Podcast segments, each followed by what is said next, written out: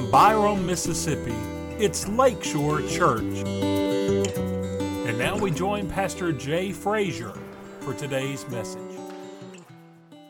And what we'll share with you today, it's just sprinkle this sermon with several scriptures that will illustrate what we're talking about and confirm who Israel is, and then hopefully our relationship that we need to have with her, okay? Verse number 32 through 35 in the Gospel of Matthew, we find this. Jesus speaking, let this lesson from the fig tree, learn this lesson from the fig tree. As soon as its branch becomes tender and sprouts leaves, you know that summer is near. In the same way, when you see all these things, recognize that he is near, at the door. Truly, I tell you, this generation will certainly not pass until all these things take place. Heaven and earth will pass away, but my words will never pass away. Let's pray. We thank you, Lord, for the opportunity, God, today to proclaim your word. We thank you, God, for the calling. We thank you for the commission. We thank you for this day where we stand on your word. And I pray, God, that my words would be yours and my thoughts would be yours, and most of all of us would walk in obedience. May we understand the necessity to be an ally and to embrace your chosen people, and then where we fit in that equation as well. Lord, we'll praise you, Lord, for what you do now and forevermore, for we ask it and pray it in Jesus' name. And all of God's people said, amen, amen. You may be seated. Thank you. Let me do a little formation and information here, just a sort of two big words. As I already said, the fig tree in the Bible represents the nation of Israel. That reference that we read, the text, if you go back and read before and after that, Jesus was talking about the coming of the Son of Man, talking about himself, his second coming, literally to the earth. And then he goes on, and later on there's signs, different things there in that. One of the things, and I don't want to get out in the weeds because we can't get back if we get so far away, but one of the things about the second coming is Matthew 24 is dealing with the literal second coming of Christ to this earth. And like I say, you can get in some tall weeds and really get confusing. What I want to tell you is there's theology out there that we believe that there's a rapture of the church, the believers in Christ. There's coming a day where the trump of God's going to sound, and those that are dead in Christ are going to be raised, and we which are alive and remain shall be caught up together with them in the clouds. We believe in a rapture, a harpazo, I think is the way it's said in the Greek, is that we believe there's coming a time where the church is going to go. And whether that's 7 years before the tribulation or 3.5 in the middle or at the end, some believe it's going to be right before the second coming of Christ. We believe that bears out. The point I want to make is, and this Matthew 24 is talking about the literal second coming of Christ. So the point is we're even closer. You with me? If we're talking about the second coming in this passage, wherever the rapture is, it's even closer. It's going to be 7 years before this time. So just know that. And then there are other things, and we'll get into more. I want to show you something pretty unique. Several years ago, I was privileged, and I do mean that. I couldn't afford it. Was privileged to go to Israel. The first 3 or 4 days of the trip, we were in the north part of Israel. We went to Capernaum and saw a bunch of the Sea of Galilee, and just some unbelievable things happened in that area. And about halfway in the trip, you come to Jerusalem. And that evening, we're coming, and they told us that the next morning, the second morning we were there, we're going out to the Mount of Olives. And I thought, man, they're just saying stuff that's blowing my mind. So they did this devotion in the Mount of Olives, and we're sitting down there, and all of a sudden, as the day was breaking, there's like it was a mist, the fog was lifting, you can even tell it's sort of hazy looking.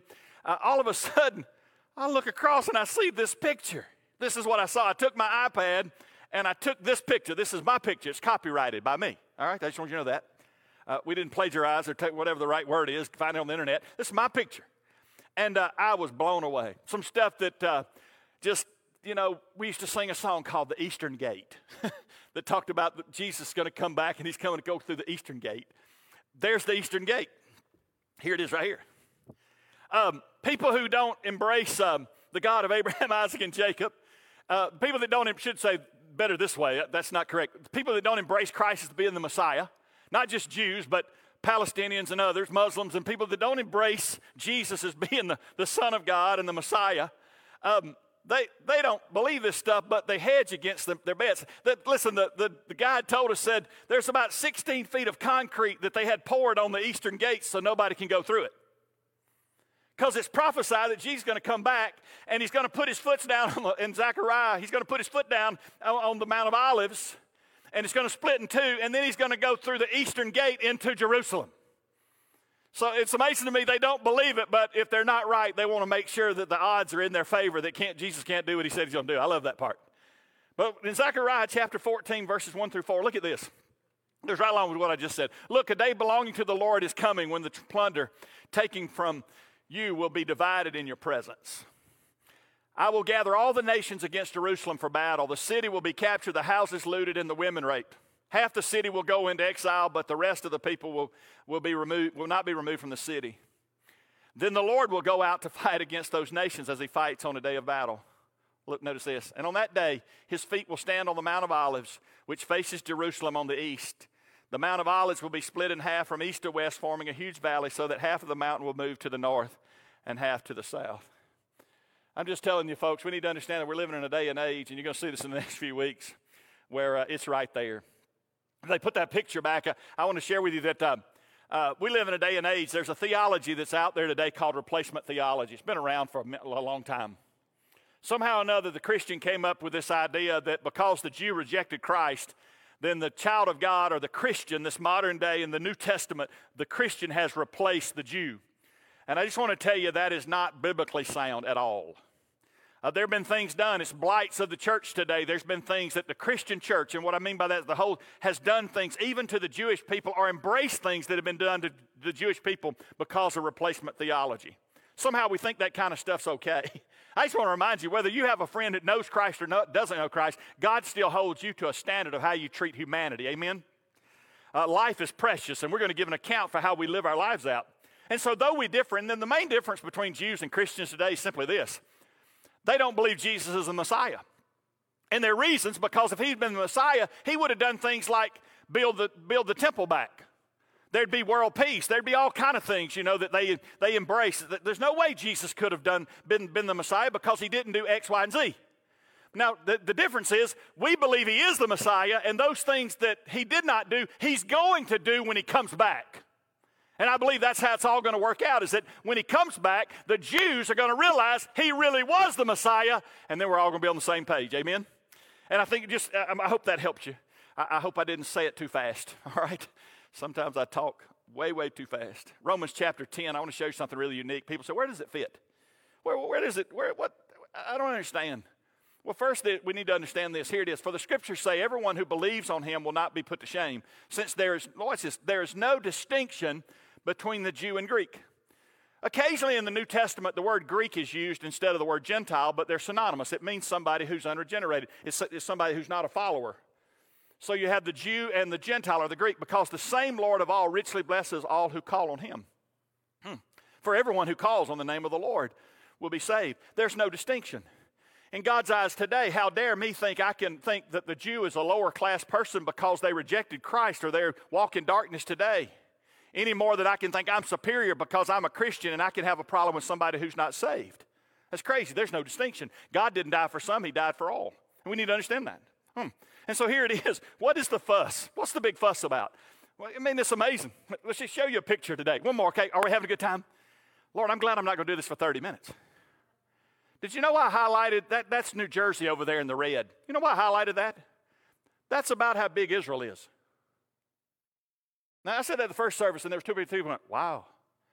Man, Israel sure comes up a lot in the world's theater of things, and it's just a little bitty hole in the wall over in the Middle East.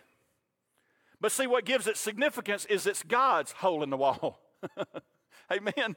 And the people that reside there are God's chosen people. And we struggle with that because the first thing we do as humanity and we live in this day and age is, how dare you? God has a favorite? God has favor? Wait a second. And we need to understand the whole thing, and it's going to make more sense in just a minute. And today there are people that anytime I mention the word politics in the church, they go, oh, no, no, no. Do we have to hear it again? But listen, I want to tell you today, the thing going on in Israel, it's not political, though it seems like it is. And whether our politicians decide to keep giving support or we're going to alienate ourselves, listen to me, you need to hear this. I've said a couple times in the sermon. The day comes that the United States says that we're no longer an ally of Israel is going to be the saddest day in American history. You hear me? because they are God's chosen people. And we can do whatever we want to with that, and I hope it makes more sense in 10 or 15 minutes, but it is what it is. And the fuss is that. It's not politics. It's not land. It's not inheritance. I'll tell you what it is. It's spiritual warfare. It's whether we're going to adhere to the God of Abraham, Isaac, and Jacob, or whether we're going to be a pagan society. I believe everything about me. What goes on in America right now is simply this in my eyes. It's whether we're going to adhere to the principles that we were founded on and go back and educate yourself. Just don't take somebody that's got the microphone or the screaming voice on the platform. Go educate yourself and realize the principles that we were founded on was a Judeo-Christian nation. Do we have blights? Do we have issues? Yes. Do we have things that we need to work on? We've had that since the garden. Man has to work on stuff. But it is who we are. But the further we get away from those principles and the more godless we become, the more godless we're going to be. And that God has the principles for us. The God of Abraham, Isaac, and Jacob. It's about spiritual warfare. So what I want to do today is identify God's family. I want to define it and defend it, okay? God's family. And you're part of it, so don't think this is just about the Jewish nation and not you. It'll make more sense, but here it is. I say one more time on this point is that the Jew, Jews are God's chosen people. Let me show you two out of the Word. In Deuteronomy chapter 7, verse 6, part of that verse says, "The Lord God has chosen you to be a people for His treasured possession, out of all the peoples who are on the face of the earth." Plain and simple. Don't have to stay here long. The Jews are God's chosen people. Hang on. You're not left out.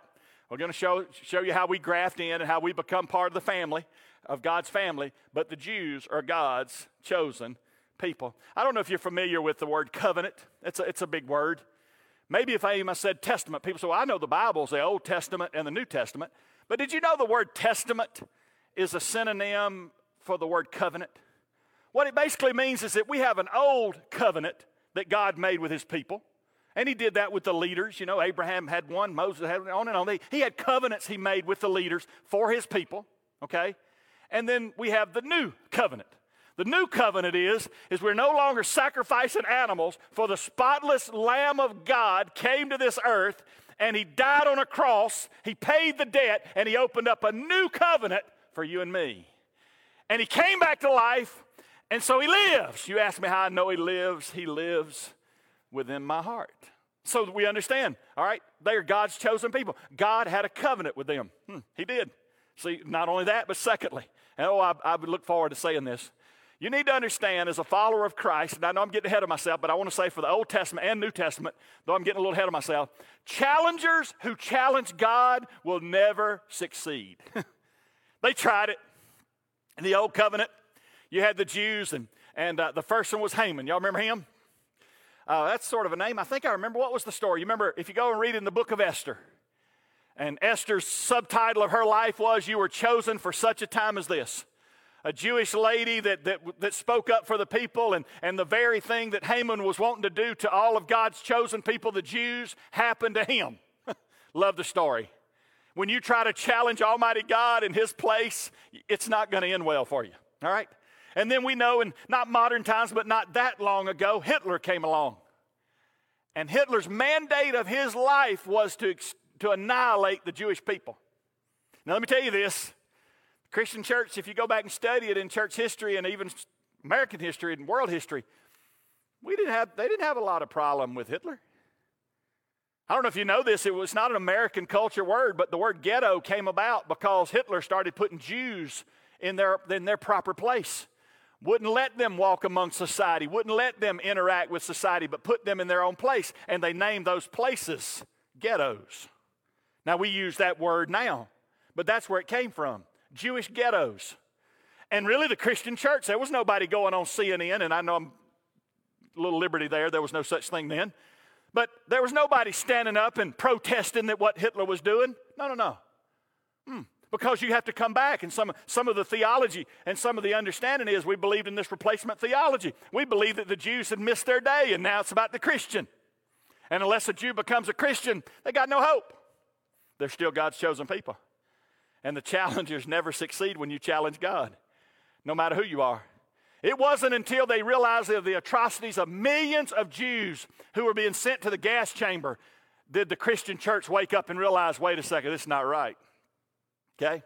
And so some of this that I'm sharing with you today is to remind you that challengers never succeed when they go up against Almighty God. And then today, yes, it starts with an H, but there's a bunch of them now, but you have terrorist organizations all over the world, Hamas and others. Right now, if you go read some of this stuff and people say, oh, it's political, Brother Jay, why are you bringing this up? And why are you taking us back over there? And why is it Afghanistan? And why is it Iran? And why is it all this? Listen, the basis of this, remember, spiritual warfare. The basis, if you boil it all down, is you have people that live in objection to the God of Abraham, Isaac, and Jacob, who cannot stomach nor tolerate that God has a chosen people, the Jewish people. And their desire is to annihilate. It's very plain. I went and read about Hamas this week. It's very plain. What they're putting out for the world to see on their internet sites is they despise the Jewish nation. They despise the children of Israel. I could tell you stories about when I was in Israel and times I stuck my foot in my mouth and I saw up close and personal the hatred that people have for the Jew. But I've come to tell you today, when you challenge God, whether it's in your own individual life or you do it on a world theater, it's not going to end well. And that's the great news to say today. It's not in my notes, but I'll tell you this. What I read to you, the day is coming where they're all going to be gathered together, and they're going to be right there, and they think they're going to take care of it. And God Almighty is going to show up, and He's going to take care of it once and for all. Amen? Oh, I'm about as excited. I think I could have a car in there right here. Thirdly, you and I became the chosen as well. God has the chosen people. Challengers never succeed, but you and I have been grafted in as the chosen as well. I want to show you something that's really unique. Watch this. In Romans chapter 11, verses 25 to 27. You want to write this down now. That's good stuff. The next time you're perplexed about all this Jew-Christian thing, here it is. I don't want you to be ignorant of this mystery. Did y'all know how many times that Paul, he loved saying that, didn't he? He said that about the rapture of the church. He said that about death. He said that about the resurrection. He said that about the second coming. I don't want you to be ignorant. He loved to say that. He said, I don't want you to be ignorant on this mystery, brothers and sisters, so that you will not be conceited. Watch this. A partial hardening has come upon Israel until the fullness of the Gentiles has come in. Wow. And in this way, all Israel will be saved. What about that? What? Huh? All Israel's going to be saved. I got a great friend of mine that he believed, man, you've got to be born again. You can't have a conversation with him. He's not going to talk to you about being born again. I said, what about the Jews? He said, well, they got to be born again to go to heaven. I said, but they're God's chosen people. And I said, I don't know how it's going to all happen. I don't know if God's going to call back ones that have died and they're going to be enlightened. I don't know. I'm glad He's God and I'm not. But I do know this, they're God's chosen people. And I do know right now they walk in darkness so that you and I as Gentiles can come to know and experience the light of God in our life. Amen? And see, knowing this, they're going to be awakened one day. That's when the equality is all going to happen and we're all going to be on the same page. And understand that He is the Son of God, that He did pay sin's debt, and you have to know Him. The deliverer will come from Zion. He will turn godliness away from Jacob. One more verse. And this will be my covenant. There's that word again. This will be my covenant with them when I take away their sins. Isn't that good stuff? Hope it makes sense. Hope it's clear. I really do. We became chosen. See, their darkness is occurring so that you and I can get in. Their darkness is occurring so that you and I can get in. Here's where it fits. In 1 Peter chapter 2, verse 9, it says, but you are a chosen race, a royal priesthood, a holy nation, a people for God's own possession, so that you may proclaim the excellences of Him who has called you out of darkness into His marvelous light. In God's word, in God's world, there's three classes of people and not four. Listen to me. Three classes of people in God's world. You have the Jew. Listen to that. You have the Gentile. And you have the church. You got God's chosen people. You got all the people who do not know Christ. And then you have the church. And let me remind you, folks, just because you came in a local church today, and I'm not trying to scare you, I just want to represent this well. Just because you came in a church this morning doesn't mean you're in the church. The church I'm talking about is the bride of Christ that we preached about lately. It's the one when the trumpet sounds, the dead in Christ are raised, and those which are alive and remain, that's the church I'm talking about. The ones that we are the bride of Christ. And so we understand that. There are only three classes. You got the Jew, which is God's chosen people. You got the Gentiles, who are the unregenerated people in the world. And you have the church, the ones that are followers and know Christ. And the last thing I want to share with you is this. God's family defined and defended is, listen, Christ-likeness is a choice. It's not something that just happens. I say this so much in sermons. I do. But I don't know where we got into this salvation stuff so much that we've left people out in the dark about the life after Christ. What do you do after you know Him? Listen, it's a choice for you to live like God wants you to live. Everything God's ever stood for is a choice. Isn't it amazing he created Adam and Eve, and the first thing he did to them is gave them a choice? Isn't that right? Deuteronomy, he told the children of Israel, he said, listen, I lay before you life and death. Choose life. And all down through it. He didn't die that we would be saved. He died that we might be saved because we make a choice. And to live the Christian life is not just something that happens by osmosis. It's a choice that you make. When you leave this place today, you'll say, wait a second, I want to be ready. I want to be ready that if God comes back, I want to be walking in all the light that he has for me to walk in. That's a choice. It doesn't just happen. It doesn't, you don't come down to the altar and that does it. Oh no, then you live it out, what God has begun in you again and again. Christ likeness is a choice. Listen to this verse and we'll move on. You did not choose me, but I chose you and appointed you that you would go and bear fruit and your fruit would remain, so that whatever you ask of the Father in my name, he may give it to you. So here's the point. My mother is in her early 80s. Several years ago, she used to play this song on the piano, and I sang it one time at a revival. And so every time I would come for some years, I would have to sing this song at a revival if I was anywhere my mother was there. And it's a little ditty of a song. It's not that many verses to it. It's really a real simple song. And the song is entitled, He Chose Me. And it's neat. The two verses really talk about how God chose me before I chose him. And I just want you to know today, whether you're saved or lost, whether you know the Lord or not, whether you're walking in all the light that you need to, you're walking in obedience or disobedience to the Lord in your relationship with him, I just want you to know, before you chose him, he chose you. Long before I ever knew there was a Jesus, long before I ever knew that he died on a cross, he chose to die on that cross. And the scripture says that even the Father chose me. Before the foundations of the world, the Lamb was slain. So for my sins, God chose me long before I ever chose him. But remember this verse. He chose you, but he also expects you and me to go forth and bring forth fruit, and for that fruit to remain. Here's how I want to end today. There was an occasion Jesus did something very perplexing to a lot of people. It says that Jesus was walking along with the disciples, and he saw a fig tree. And him being hungry, it says, in one of the Gospels, it says he went to the fig tree to get a fig so that he could eat it, consume it, to help with his hunger. And when he got to the fig tree that looked like it should have fruit, it had none. And the Son of God cursed the fig tree. And I'm not talking about he used slang words or bywords. He basically says, it's over for you. He cursed it. Later on, it says the disciples came by and they noticed that the fig tree that he had cursed previously was now dead.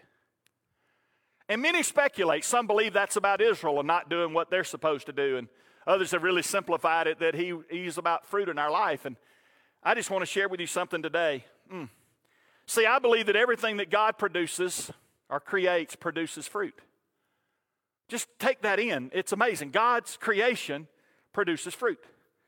Zane, a couple of weeks ago, texted his mom and me, and the Lord really spoken to him about two or three verses. And I don't want to say anymore. That's very personal. But the thing that I said to him when I finally talked to him about it was, and I said, Zane, I'm not saying this is a pastor. This is man to man. I said, I just noticed in my own life, when God shows me something, there's always an application. If God shows me sin, he wants me to ask forgiveness and get it right. If I've hurt somebody and God shows me that, he expects me to get it right with him and get it right with them. You with me? There's always an application to what God reveals to you. So I said, seek God out and see what God wants to do in your life, because he's spoken to you in this clear way that he had through his word. And so I just want to say today that whatever God creates produces fruit. I think if we would live in that, it would change our society immensely. And what I mean by that is we have seed, time, and harvest, right? The scripture says, what good is a seed if it abides alone? But if you put it in the ground, it produces much fruit. God is always the one who creates things to produce fruit. He created Adam and Eve, and this is what gets me in trouble, but it is what it is. When they were created in the garden, they were told to be fruitful and multiply. And see, I say the answers to a lot of our issues in our society today is whether it can be fruitful or not. And see, I'm not out to get anybody, but if we would live this stuff out, you'll see where God hangs out. He didn't save me to be this little entity that didn't do anything. He saved me to grow and to produce fruit and affect other people. You know what the church did with it? You're just a fruit inspector. That's judging. You're judging me. Y'all remember that? You're judging me. How dare you judge me? Let me tell you how you know an orange tree. It's got oranges on it. And you know what they say you do to orange trees that don't produce? They cut them down and throw them in the fire, and they plant another one there so they'll produce fruit. Nobody has something that they plant as a farmer, and it never produces fruit. The idea, it's craziness to think that you would plant something without the goal being for there to be fruit. But how did we get so good at Christians that we put all the fruit bearing on Jesus? Jesus put it on us. He said he wants us to go forth and bring forth fruit, and for that fruit to remain. Remain, so that they know who we are. I think there should be enough difference in the child of God's life that when the world looks at us and sees us and hears from us, they know the fruit that we're bearing. Amen? Aren't you glad for me? Aren't you ready for me to quit? I am. I'm about to pass out. Let me tell you a story about fruit. I love dropping hints to people. Y'all remember Bill and Dot Tool? Man, I tell you, the comedy of Bill and Dot Tool to me is they were married forever, and they were only apart for a month. There are people that got so sappy about that and thought, that's just wonderful. Let me tell you what I know. Suzanne and I just experienced our 32nd wedding anniversary this week. She gets the praise. I don't. Y'all know what I'm talking about. But listen to me. I've got a feeling when Suzanne passes away, if she passes away, she wants more than a month's break before I get there. You hear me? I mean, I said it at the graveside. I said, man, they only got a month away from each other. I think Suzanne wants longer than that. And if I'm in, I'm a southern boy, I'm going to live in the southern part of heaven. Suzanne's probably going to be in the northern part sometimes. But anyway, one of the things they had, and their daughter Terry does, is fig preserves. I love them now, I'm telling you. I love a hot buttered biscuit, old cat head biscuit. And you know it runs down your fingers while you're eating it. Y'all with me? Oh, buttered biscuit. This didn't mean as much to the earlier crowd, but it's almost lunchtime, ain't it? I like buttered toast. You know, when you bring toast out and it's hot and it's got like the 3 or 4 little round yellow things where the butter was, and that's cooked into the thing. You know what I'm talking about? Anybody's stomach growling yet? I love fig preserves. One of my favorites. Miss Terry did me 6 of these. I got 3 or 4 left.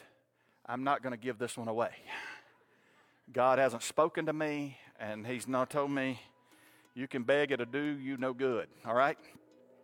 But this came to mind. When I eat fig preserves, I'm not eating the leaf. I'm not eating the tree. God expects the child of God, in this day and age that we're living in, he expects us to bear fruit. How have we gotten so good at fitting in? We want everybody to like us. I'd rather stick out a little bit and know that I bring glory and honor to the Lord. Sure is sad when the world's got that biscuit and they're waiting for some figs in their life.